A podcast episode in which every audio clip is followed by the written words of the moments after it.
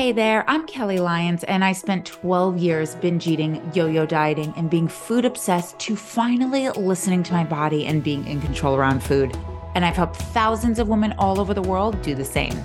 And if you've ever thought, I just want to eat like a normal person, then you are in the right place and you most definitely are not alone. I'm dropping the tried and true secrets that go way beyond the food, the real talk stuff that the diet industry doesn't want you to know. So if you are done with starting your diet over every Monday, cozy on up and let's get started because I am here to show you how to stop letting food control your life so you can finally live it. This is the Food Freedom Society podcast. Hey there, welcome to this episode where we are talking all about weight loss and why you may be stuck or plateaued or whatever the cool kids say, but it just fricking isn't working. And if you've been here for a while or you know you know a little bit about my story, I come from a space where it is okay to want to lose weight. There are many people that don't. So please know if you're like, oh my gosh, why is she talking about weight loss? I am not an intuitive eating coach. I am not a 24 7 body positivity, so on and so forth, yada, yada. In my space, in my community, with my members, I make it clear it is totally fine if you want to lose weight. We just have to go about it the right way. And we have to make it where it is not the most important thing in our lives. And when you learn how to, you know, find the root cause of your eating and rewire your brain around food and fully heal your relationship with food, weight loss is a natural side effect. So, I'm going to talk about five reasons why you haven't lost the weight yet. And the majority of them, I actually think I'm looking right now. Oh, uh, yeah, the majority of them have nothing to do with food because we have been told our whole lives to lose weight, we have to eat less and exercise more, or count our calories, or measure everything, or have little, you know, blue, green, and red bowls to figure out what to put food in. And I forget what diet it is, but I know that's one out there. But a lot of times it's what's going on under the hood that is keeping us stuck. And so many reasons that my members in Food Freedom Society do lose weight is because they are finally putting in the habits where they are relaxed and their nervous system is regulated. But more importantly, they are 100% capable of finally being able to listen to their body and reprogramming their brain and their thoughts so weight loss again becomes that natural side effect. So if you're like, I don't even know what the hell you're talking about, we're going to jump right into it because these are really, really important. So the first one, your relationship with food sucks. That is one of the big reasons that you have not lost weight yet. So, what I mean by that, and if you're listening, this may be you, and it was me too for a very long time. Your relationship with food is no bueno, right? You don't know how to eat normal. You are living in one of two worlds, right? Either on your diet, eating perfectly and every eating perfectly, you know, eating good, being the good girl, eating healthy, following the the meal plans, whatever it is, and doing all the things you are supposed to do. That's one. That's version 1. But version 2 is when you fall off, you fall not like a little bit, you fall into a, a box of cookies face first, right? You are either eating perfectly or eating everything in sight, unless it is bolted down to the floor. You are binging, you aren't exercising. And even if you aren't actually binge eating, you are not listening to your body, you're overeating, you're eating foods that make you feel like crap. Basically, you are on or off, black or white. You have no gray in your all or nothing thinking. Right. I always talk about it like being uh, exhausted from this roller coaster ride. The roller coaster ride is you go up, then you go down. You're on, then you're off. You're in, then you're out. You're never at this just like even keel normal eating. So that's what I mean when your relationship with food sucks. When you are in this scenario, a lot of times our weight loss efforts and our diets start like on Mondays or New Year's or September once the summer ends, right? And we have this arbitrary start date as to when we are going to be good, quote unquote, again. And when we lose weight eating this way and living this way, it's only temporary. And I'm sure many of us know that. We lose a little bit of weight and then we gain it all back plus more. We take one step forward and 15 steps back.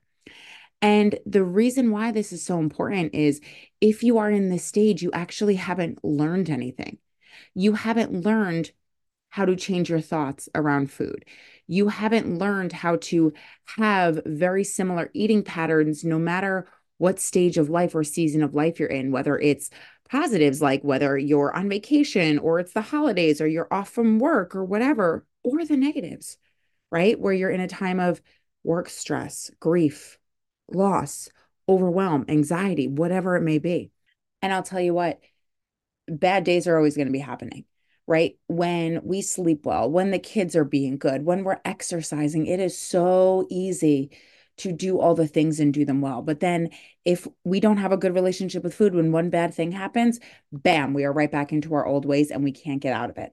And sometimes it lasts for a day, sometimes three days, sometimes three weeks, sometimes three months, and some people years and years and years. And it's because you do not have that good relationship with food where you can learn how to listen to your body, where you are able to make decisions based on you and what you need, not what everyone else says. And we're going to really, really dive into that because that's super important. So, one, your relationship with food stinks. And that was me. That was me for a very long time.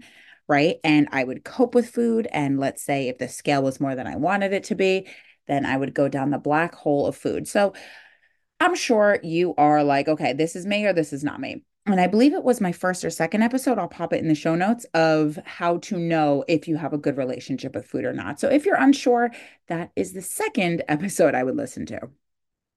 Ooh, number two, I love this one. You eat crap you don't like. And I'm not talking about where your parents or caregivers sit you at the table and force you to eat broccoli.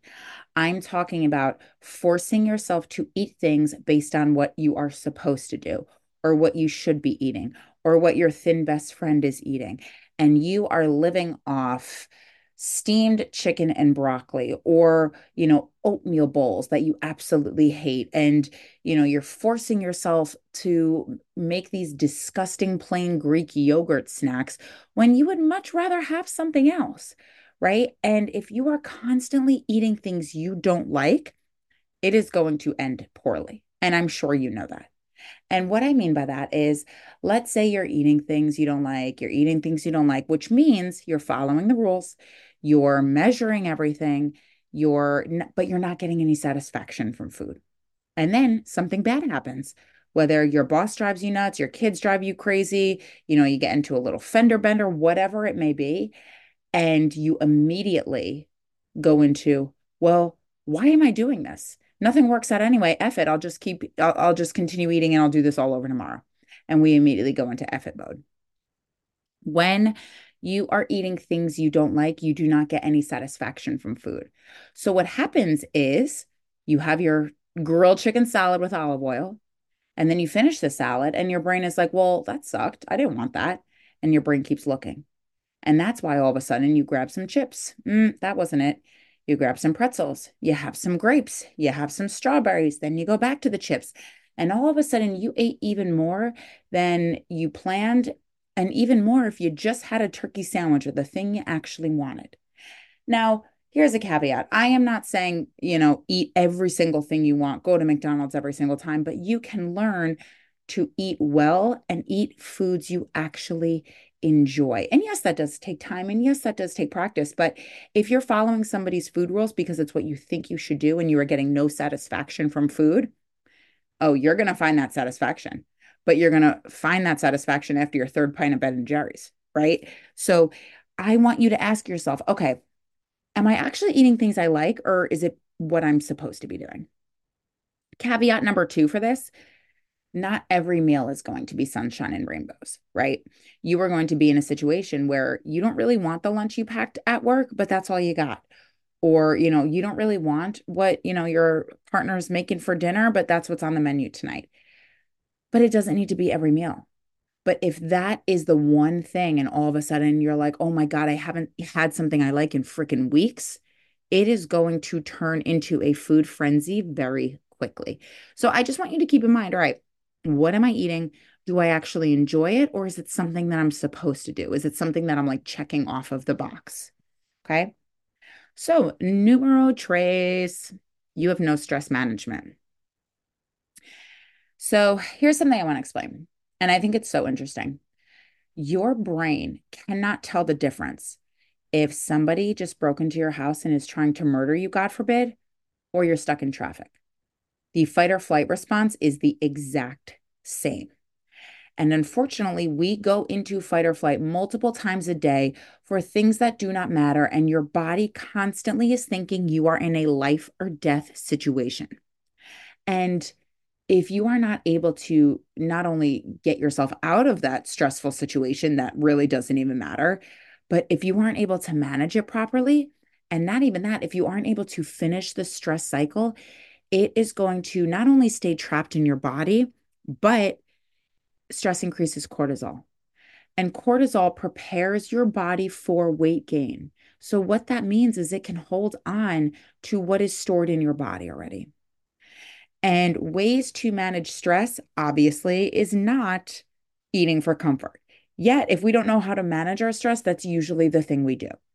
Because when we have uncomfortable situations or emotions, whether it's anxiety, overwhelm, sadness, stress, whatever it may be, it's a lot easier to be angry that we just ate everything than deal with the emotions that we don't want to feel.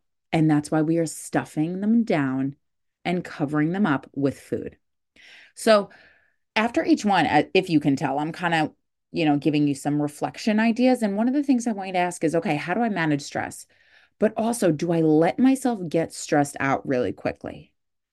And I'm speaking from experience with that one.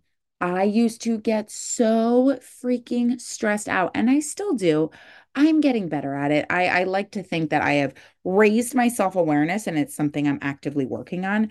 But oh my gosh, if somebody walked slow in front of me, I would start sweating. I would lose my freaking mind. and if we are having that multiple times a day, we are going to be in a state of chronic stress. So I want you to think okay, what's going on in my day to day where I get stressed, but also how do I manage it? Am I eating?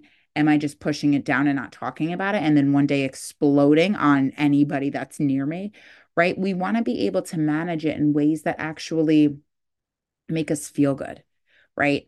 Walking in nature, deep breathing, taking a nap, doing something that truly brings us joy. And don't say eating because eating is just a temporary joy. I'm talking beginning to end, before, during, and after you are truly happy. So that's the third one. And talking about happiness, number four is you have nothing else making you happy. And this is what I call hedonic eating. And I am going to do an episode on this down the line because I think this is really important. And I truly do not think this is talked about enough at all. So, first things first, food is fabulous. And it's okay if it makes you happy. It makes me very, very happy. I am a foodie down to the my core, right? But if you have nothing else that's making you happy, why would you ever want to stop eating once you start? You wouldn't.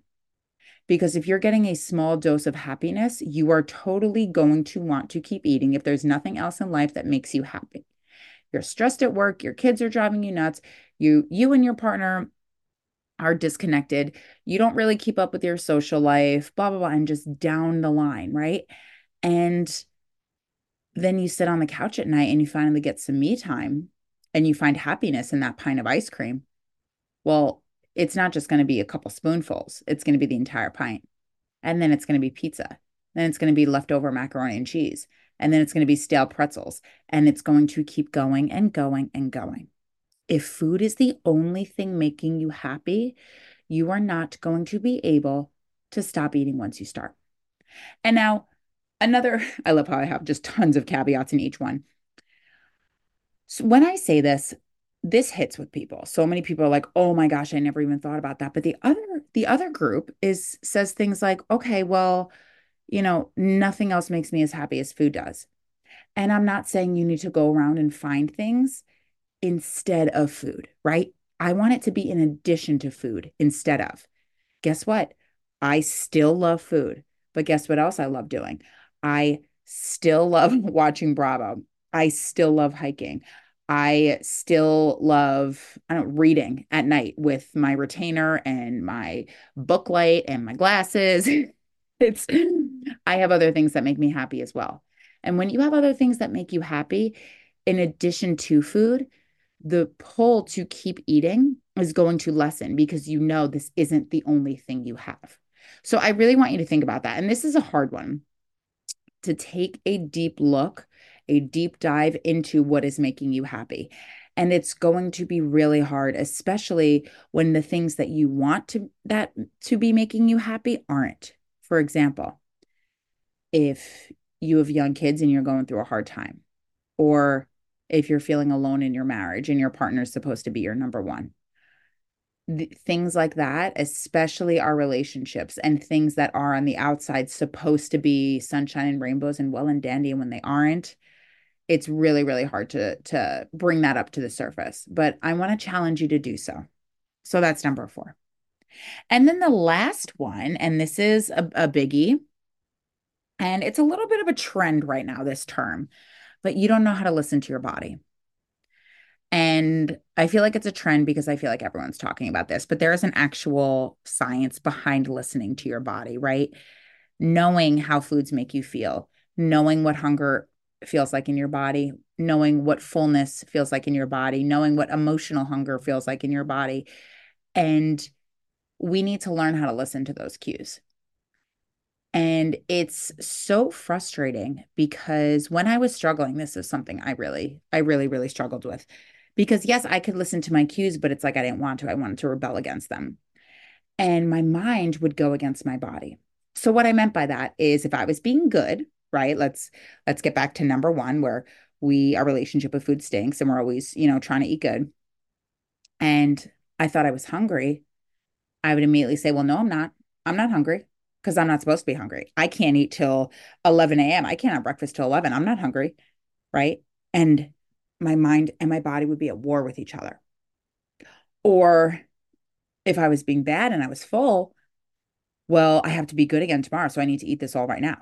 And the way my brain would speak is I would override my cues because I didn't want to listen to my body. So, first we have to learn how to listen to our body, but then this should kind of be like 5B, I should say. 5 5A is knowing how to listen, 5B is honoring that.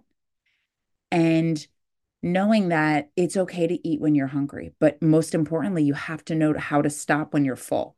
And we are going to talk about fullness and how to hear it, but more importantly, how to stop. And actually, in my membership, we are starting February 1 doing a fullness challenge where each week we are going to do little challenges to help ourselves um, acknowledge all of those things, but more importantly, stop. So I'm super excited for that. And if you want to start for free, check out kellylwellness.com forward slash EG workshop and you can start the training for free. But we have to stop letting our mind drive our physical body. And it's really, really hard to turn the mind off because we think that we can outrun our body. We think that we can just listen to the nutritionist and the recipes and Pinterest and what you know your best friend is eating and what so and so says. But in reality, all the answers are inside. And when you change your internal, your external follows.